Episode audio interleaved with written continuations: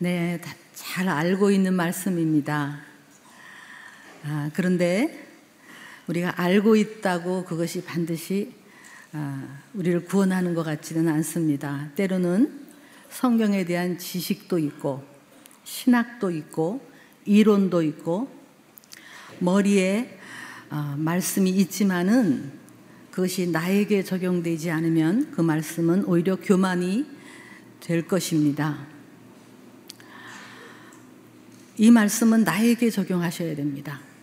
인류의 죄를 위해서 하나님이 죽으셨다가 아니라 저 사람의 죄를 위해서 하나님이 죽으셨다가 아니라 바로 나의 죄, 우리 가정의 죄.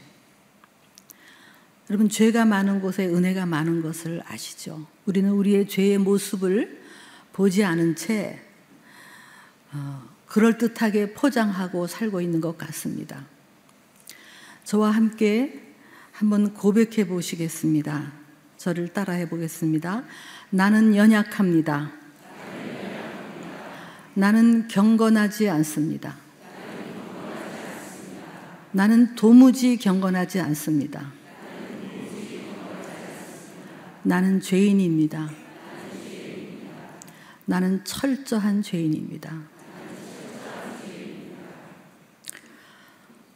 그래서 우리는 구원이 절대적으로 필요한 사람입니다. 저 사람은 구원이 필요하고 나는 구원이 필요 없습니까? 여러분은 이미 구원 받으셨습니까? 내 죄 때문에 애통하는 자에게 은혜는 은혜가 됩니다. 죄가 많은 곳에 은혜가 됩니다. 은혜는 우리에게 복을 주시고 뜻밖의 혜택을 주시는 악세사리가 아닙니다. 우리는 그동안에 돌이키면 살아나리라고 했습니다. 그 말씀이 약합니다. 우리는 돌이키지 않으면 죽습니다. 그걸 아십니까?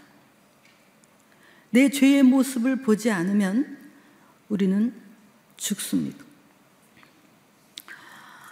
신학교에서 많은 신학자가 있고 또 교회마다 많은 성경 공부가 있지만 그 말씀이 나에게 회개를 가져오지 않는다면 그 말씀은 교만을 가져올 뿐입니다. 야고보서 2장에 이런 말씀이 있는 거 아시죠? 아, 너희가 하나님이 한 분이시고 살아계신 것을 알고 믿느냐? 마귀도 믿는다. 영어에 보면요. believe. 마귀도 믿습니다. 하나님이 살아계시고 그분이 정말로 이 모든 만물을 다스리고 있다는 것을 지식적으로 알고 있지만 마귀도 알고 있습니다. 잘하는 도다 그렇게 되어 있어요. 야고보서에 마귀도 알고 떤다. 그래 너희는 뭐냐? 우리 말씀 하나를 더 읽기를 원합니다. 잘 아는 말씀 에베소서 2장 8절부터 우리 큰 소리로 한번 같이 읽겠습니다. 시작. 여러분은 믿음으로 인해 은혜를 구원받았습니다. 이것은 여러분에게서 나온 것이 아니요 하나님의 선물입니다. 행위에서 난 것이 아니니 아무도 자랑하지 못하게 하려는 것입니다. 네, 이것도 잘 알고 있는 말씀입니다. 우리는 은혜로 구원받았다. 우리 행위에서 난 것이 아니니 아무도 자랑할 수 없다. 그런데 그 앞에 은혜로 구원받았는데 그 앞, 믿음으로 인해 은혜를 구원받았다. 은혜로. 그럼 이 믿음이 뭡니까? 은혜로 구원받았지만 믿음으로 인해 이 믿음이 뭘까요? 저는 이렇게 한번 비유하고 싶습니다. 황금 마차에 빛나는 마차를 타고 가는 왕이 있습니다. 그 왕은 깨끗한 세마포 옷을 입은 왕이 지나가고 있습니다. 그 왕은 심판할 수 있고 사람을 죽일 수도 있고 거룩한 왕입니다. 왕이 지나가는데 저 밑에 죄인이고 거지가 된 어떤 사람이 땅바닥에 엎드려 있습니다. 왕이 손만 까딱해도 저 사람은 그냥 죽습니다. 근데 마차가 멈춥니다. 그 마차가 멈춘 다음 그 깨끗하고 거룩한 심판자였던 그 왕이 마차에서 내려옵니다. 내려와서 그 죄인인 거지에게 손을 내밉니다. 심판의 손이지만 구원의 손을 내밉니다.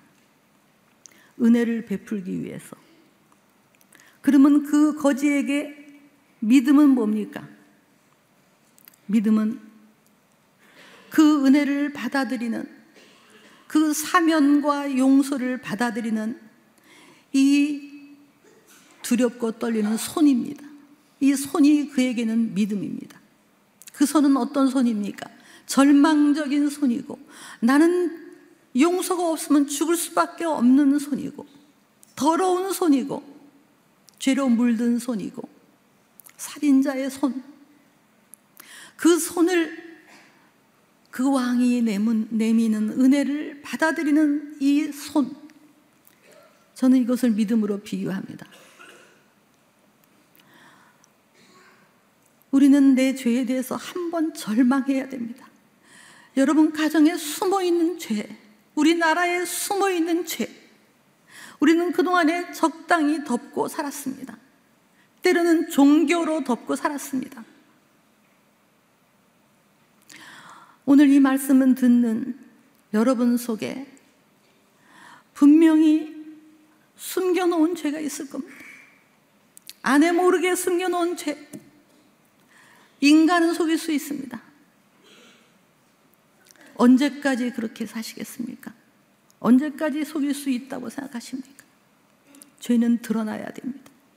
드러나는 것이 은혜입니다. 그래서 이 거지의 손은 겸손한 손입니다. 깨어진 마음, 애통하는 마음, 내 죄에 대해서 애통하는 마음을 가진 그 손. 우리에게는 그 손이 필요합니다. 그래서 은혜는 겸손과 함께 가고 가장 은혜를 막는 장애물이 교만입니다. 교만. 자기의.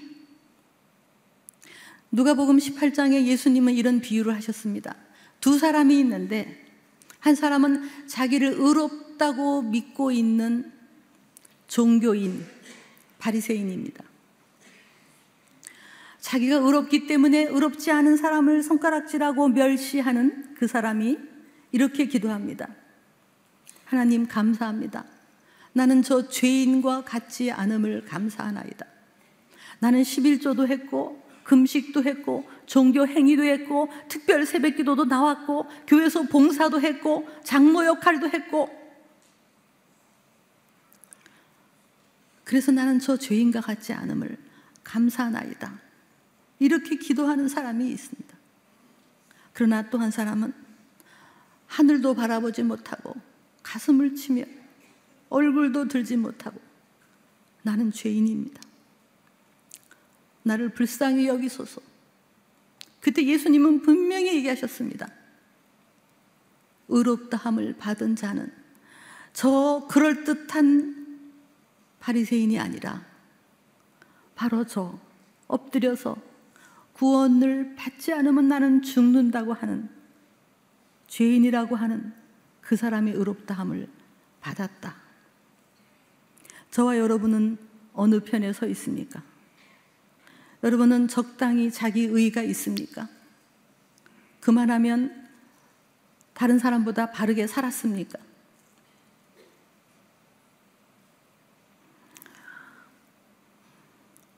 내가 오늘의 교회에서 장로님이십니까? 권사님이십니까? 안수 집사님이십니까? 사역자고 열심히 봉사하셨습니까? 그래서 남보다 의롭습니까? 이 말씀이 끝나자마자 예수님은 자기를 낮추는 자는 높아지고 높으려고 하는 사람은 낮아진다고 얘기하셨습니다. 우리는 교회에서 자기 이름이 올라가지 않으면 시험에 들고 어떻게든지 높은 자리에 위치하려고 그러고 사람이 나를 알아주기를 바라는 믿음 생활을 한 거 우리 회개하셔야 됩니다. 장로님들 제발 대표 기도 할 때 사람 들으라고 웅변적인 기도 좀 하지 마십시오. 차라리 깨어진 기도를 하십시오. 차라리 겸손한 기도를 하십시오. 우리 교회는 그래도 많이 안 그렇지만 정말로 어떤 때는 이 바리새인처럼 그런 기도를 하는 것을 느낄 때가 있습니다. 우리 교회는 안 그랬으면 좋겠어요. 우리는 작년부터 계속 낮아지고 낮은 곳 낮은 곳으로 그리고 이번에도 우리 돌이키면 살아나리라 이게 약합니다. 돌이키지 않으면 우린 죽습니다. 그 실체를 아십니까? 내 자신의 실체, 우리의 존재의 실체를 아십니까? 얼마나 우리가 하나님 앞에 죄인인지. 그분은 창조주시고 내가 피조물이신 걸 아십니까? 피조물이 무슨 그렇게 잘난 척 합니까? 오늘이라도 오라 그러면 갈 수밖에 없는 우리인데. 그분은 심판자고, 우리는 언젠가 그분 앞에 가서 심판을 받을 것입니다. 그때 어떤 사람이 의롭다 함을 받습니까? 제가 이 세상 살면서 그래도 제대로 살았습니다. 남보다는 의롭게 살았습니다. 그런 사람이 아니고 그 심판대에 가가지고도 저는 죄인입니다. 주님의 십자가가 아니면 저는 결코 하나님 나라 들어갈 수 없는 철저한 죄인이었습니다. 그렇게 엎드려서 긍휼을 구하는 그 사람에게 하나님은 은혜를 베푸신다고 약속하지 않았습니까? 우리는 내가 죽을 거라는 생각을 안 합니다. 이 땅에 생명이 얼마 안 남았다는 생각을 안 합니다. 그래서 이 땅에서 잘 먹고 잘 살고 높아지려고 합니다. 얼마나 살겠다고, 얼마나 살겠다고. 그곳에 가서도 우리는 이렇게 할 수밖에 없습니다. 내가 공을 세우나 아무런 만세반석 열리는 것처럼 은혜 갚지 못하네. 의가 없는 자라도 도와주심 바라네. 거룩하신 주님 앞에 끝날 심판 당할 때 십자가를 붙잡고 십자가가 바로 나의 죄 때문에 여러분 십자가 아래에서 한번 그 십자가를 붙들고 이 세리처럼 얼굴을 들지 못하고 나를 긍휼히 여기소서 할 때 하나님의 긍휼과 은혜는 넘치고 용서와 사면이 넘치고 우리는 그 문이 열리고 그 십자가 때문에 예수님 때문에 천국에 들어갈 수 있는 것입니다. 낮아집시다. 우리 낮아집시다. 낮아, 낮아지는 곳이 가장 안전한 곳입니다. 낮아지면 걱정할 게 없습니다. 성경에는 누누이 우리 예수님 얘기하셨습니다. 네가 낮은 자리에 가 있으면 사람들이 끌어올리고 네가 높은 자리에 가 있으면 사람들이 끌어내린다. 낮은 곳이 가장 안전한 곳입니다. 높아지려고 하지 마십시오. 교회에서도 높아지려고 하지 마십시오. 사람의 인정이 뭐 그렇게 대단합니까? 내 죄에 대해서 애통해야 됩니다. 예수님의 별명은 죄인들의 친구입니다. 예수님은 분명히 얘기하셨습니다. 내가 의인을 부르러 온 것이 아니라 죄인을 부르러 왔다. 혹시 여러분 중에 내가 세상적으로 성공하셨습니까? 사회적 위치도 좀 있으십니까? 재물도 좀 쌓으셨습니까? 그래서 이제 이만하면 됐다. 그러니 저 가난한 사람보다는 우리 집안이 참 좋다라고 여기는 분 혹시 계십니까? 신명기 8장에 이런 말씀이 있습니다. 네가 은금이 많아지고 아름다운 집을 짓고 네 소유가 풍부해지고 그럴 때 네 마음에 이르기를 내가 이 재물을 얻었다. 내 능력과 내 손으로 이 재물을 얻었다. 그렇게 할까 두렵다. 그러면서 얘기하십니다. 네가 어떻게 광야를 지나갔고 어떻게 불뱀을 내가 막아줬고 어떻게 만나를 먹였고 어떻게 네가 애굽에서 구원받았고 네가 여기까지 온 것이 누구의 덕이냐? 두렵다. 멸망할까 두렵다. 하나님을 기억하라. 너에게 내가 재물 얻을 능력을 주었고 재물 얻을 손을 주었다. 그래서 지금 네가 여기 있는 거다. 여러분 우리나라 지금 여기까지 왔습니다. 얼마나 우리나라가 교만했습니까? 이만하면 괜찮고 이만하면 잘 살았다고 내 손으로 돈을 얻었다고 우리는 화려한 아파트에서 이만하면 내가 은금을 쌓았으니 하나님이 얘기하십니다. 네 어린 시절을 기억하냐? 니네 나라 1950년 대를 기억하냐? 네 조선 땅을 기억하냐? 네가 어떻게 네 나라가 여기까지 왔는데 네가 어쩌자고 하나님의 은혜를 잊어버리고 교만해서 네, 은혜를 우리가 경험했다면 우리는 은혜로 한번 살아봐야 합니다. 은혜의 법으로 한번 살아보면 은혜의 자리에 가면 은혜를 또 느낄 수가 있습니다. 낮은 곳에 가면 은혜를 훨씬 잘 느낄 수가 있습니다. 연약한 곳에 가면 은혜를 더 느낍니다. 우리 오늘 찬양해 주신 찬양이 얼마나 은혜로운지 왜냐하면 자신들이 약하다고 찬양했기 때문입니다. 저는 제가 살기 위해 은혜를 더 경험하기 위해 어, 제가 저 수지에 있는 어, 생명을 주는 나무라는 작은 공동체가 있습니다. 거기에는 정말 도움이 필요한 속수무책인 미혼모, 미혼부, 그리고 그 버려진 아이들이 자라나고 있습니다. 상가에 초라하게 있지만 약 35명이 지금 자라나고 있습니다. 그 중에 어떤 20살 된 미혼 부는 감옥에 들어가 있고 또 베트남에서 온 어머니가 낳은 젊은 엄마가 낳은 버려진 아이도 있고 저는 그곳에 가서 그 버려진 아이들을 안고 그 아이에게 우유를 먹일 때 저는 하나님의 은혜를 조금 느낍니다. 아, 이게 하나님의 은혜구나. 얘네들은 은혜가 절 절대적으로 필요한 애들이구나. 그 중에 특히 은이라는 애가 있습니다.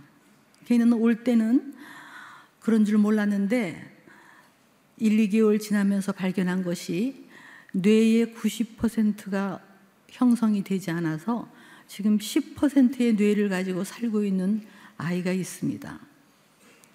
지금 두 살 반이 지나고 있지만 걔는 온몸이 뻣뻣해지고 앞을 보지 못하고 걷지도 못하고 말도 못하고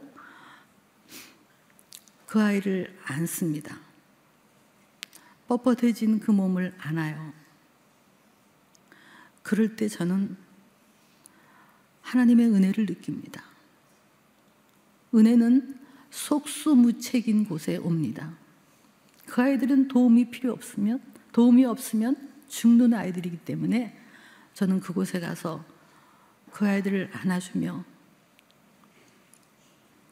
웃어줄 때 하나님의 은혜를 느낍니다. 여러분, 우리가 은혜를 정말 알고 있는 사람이라면 우리는 그곳으로 가야 됩니다. 낮은 곳으로 가야 됩니다. 될 수 있으면 은혜가 있는 곳으로 가셔야 됩니다. 그곳에 은혜가 넘칩니다. 여러분이 혹시 직장에서 윗사람이면 한번 직장도 은혜의 눈으로 바라볼 때 똑똑하고 집안도 좋고 유능하고 그런 사람들은 가만 놔둬도 잘 하겠습니다. 그러나 여러분이 은혜의 눈으로 정말 도움이 필요한 어쩌면 배경도 환경도 좋지 않고 유능하지 않고 그런 젊은 사람을 찾아서 격려하고 힘을 주고 세워줘서 그 사람이 나중에 이 말을 하면 어떨까요? 저는 사장님의 은혜 때문에 사람이 됐습니다. 여러분, 은혜의 눈으로 세상을 바라보십시오. 또 여기 부모님들, 여러분, 은혜로, 은혜의 법으로 자녀를 키우십시오. 은혜의 법. 은혜의 법 말고 자기의, 자기 노력의 힘으로 자녀를 키우면 자녀는 교만해집니다. 저도 회개하는 게 많지만 우리 아이들 키울 때 이렇게 키웠습니다. 열심히 해라, 열심히 해라. 노력해라, 1등 해라. 최고가 되라. 잘해라. 그리고 스스로 잘해라. 더 노력해라. 그렇게 높은 자리에 가라고 아이들을 키웠습니다. 때로는 고지를 점령하라. 이것은 성경이 아닙니다. 아이들을 교만하게 키웠습니다. 그래서 잘했을 때는 교만했고 못했을 때는 또 완전히 애들은 무너질 수밖에 없었습니다. 왜냐하면 못했기 때문에 자격이 없기 때문에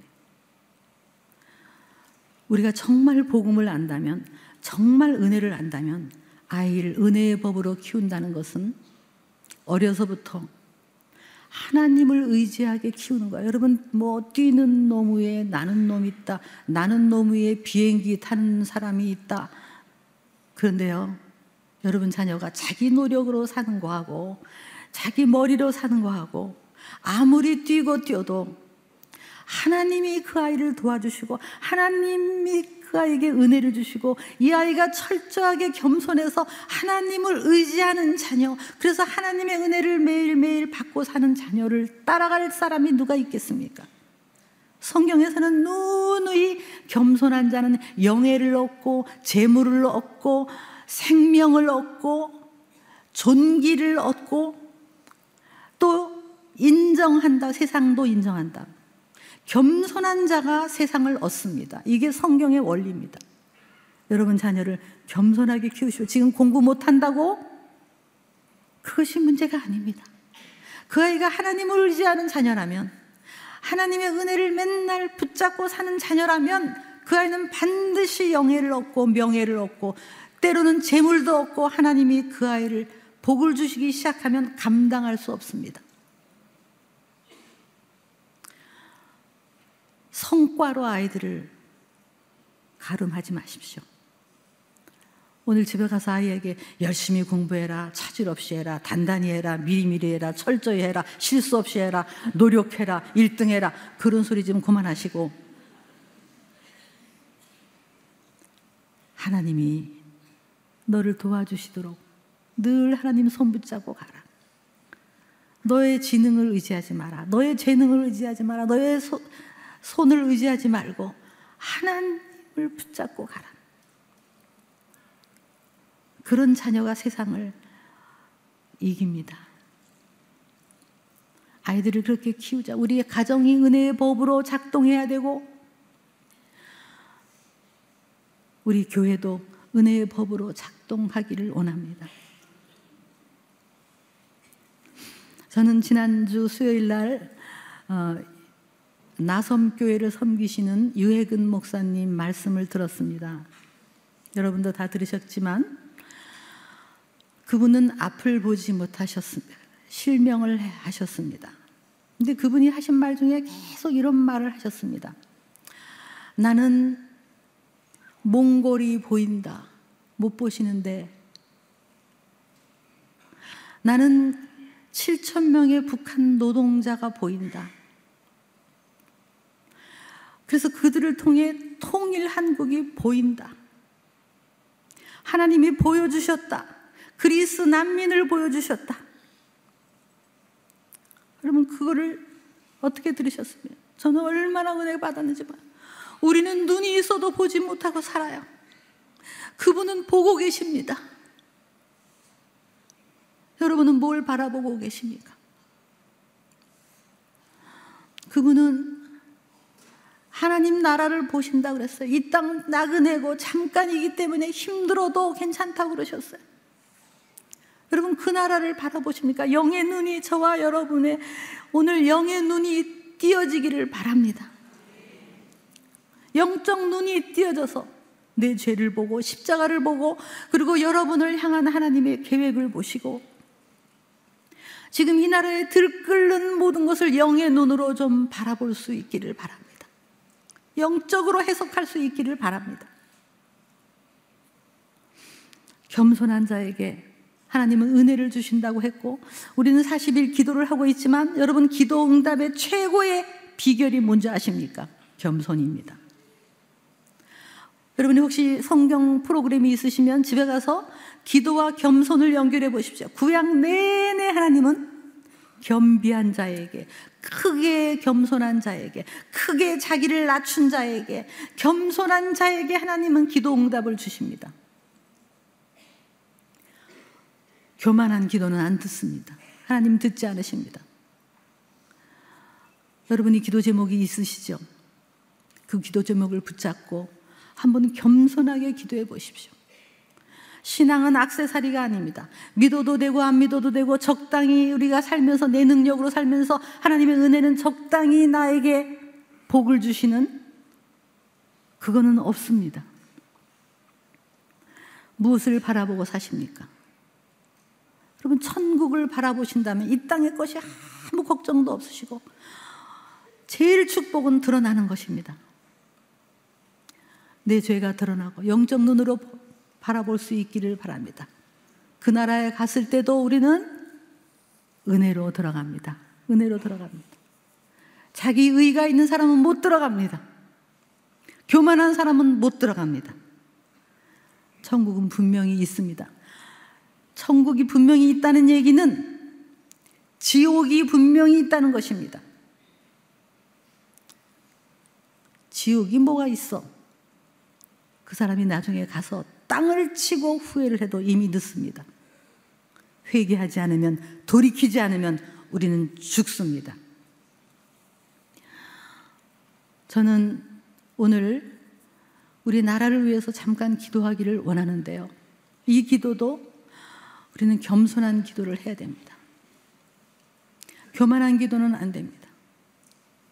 다니엘 10장에 다니엘이 환상을 보았습니다. 그런데 큰 전쟁에 대한 환상을 보았습니다. 여러분, 우리나라도 언제든지 전쟁이 터질 수 있습니다. 지금 70년이 됐습니다. 거의 70년이 됐습니다. 왜 북한이 저렇게 공산주의, 공산주의 역사상 70년이 넘어간 공산주의는 없습니다. 공산주의가 사회주의로 바뀌고 그랬지만 공산주의 저렇게 한 세습 독재가 70년이 넘어간 적은 역사상 없습니다. 거의 마지막이 되었는데 이때에 이렇게 하나님이 우리나라의 죄악을 드러나게 하신 거 정말 하나님의 은혜고 이번 기회에 우리 한번 대충이 아니라 철저히 회개해야 돼. 다니엘 10장에서 다니엘은 큰 전쟁에 대한 환상을 보았는데 그가 엎드렸습니다. 크게 겸비했습니다. 자기를 낮추고 기도하기 시작했습니다. 그때 세마포를 입은 천사인지 예수님이신지 모르겠지만 그 깨끗한 옷을 입은 그분이 나타나서 네가 너를 낮추고 크게 겸비한 바로 그 순간 그날부터 내가 네 기도를 들었고 응답하였다. 그렇게 말씀하십니다. 우리 다니엘 10장을 한번 함께 읽어보겠습니다. 10장 12절 우리 큰 소리로 한번 읽겠습니다. 시작. 그러자 그가 말씀하셨습니다. 다니엘아 두려워하지 마라. 내가 깨달음을 얻으려고 내 하나님 앞에 낮아지고 겸손해지기를 결심한 그날부터 하나님께서 내 말을 들으셨다. 내 기도 때문에 내가 왔다. 얼마나 은혜롭습니까? 얼마나 희망이 되는 말씀입니까? 아무리 큰 전쟁이 와도 우리들이 하나님 앞에 낮아지고 겸손해지기를 결심한 그 순간 그날부터 하나님은 들으셨고 네 기도 때문에 이곳에 왔다. 우리의 기도 때문에 이 천사가 우리나라에 올 수 있기를 바랍니다. 예수님의 그 거룩함이 이 땅을 덮기를 바랍니다. 또 한 번 긍휼을 주시기를 바랍니다. 또 한 번 은혜를 주시기를 바랍니다. 적당한 것이 아니 적당한 은혜가 아니라 철저한 회개 속에서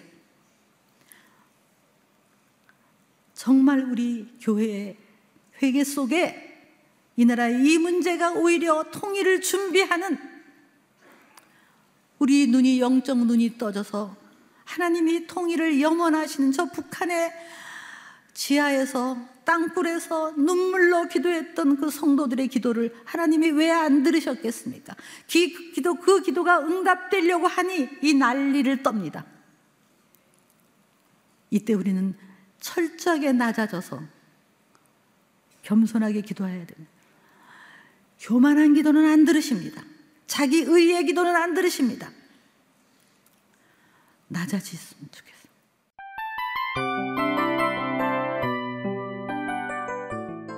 이 프로그램은 청취자 여러분의 소중한 후원으로 제작됩니다.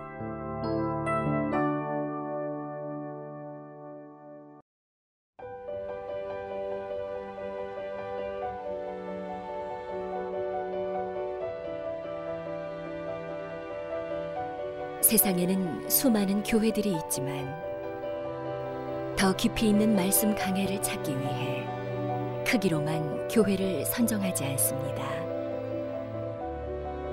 보다 좋은 영적 콘텐츠를 더 많이 나누기 위해 방송비를 받지 않습니다. 1년 365일 복음만 전하고 싶어서 우리는 광고를 하지 않습니다. 온누리의 복음을 땅끝까지 CGN TV와 함께 땅끝 선교사가 되주세요.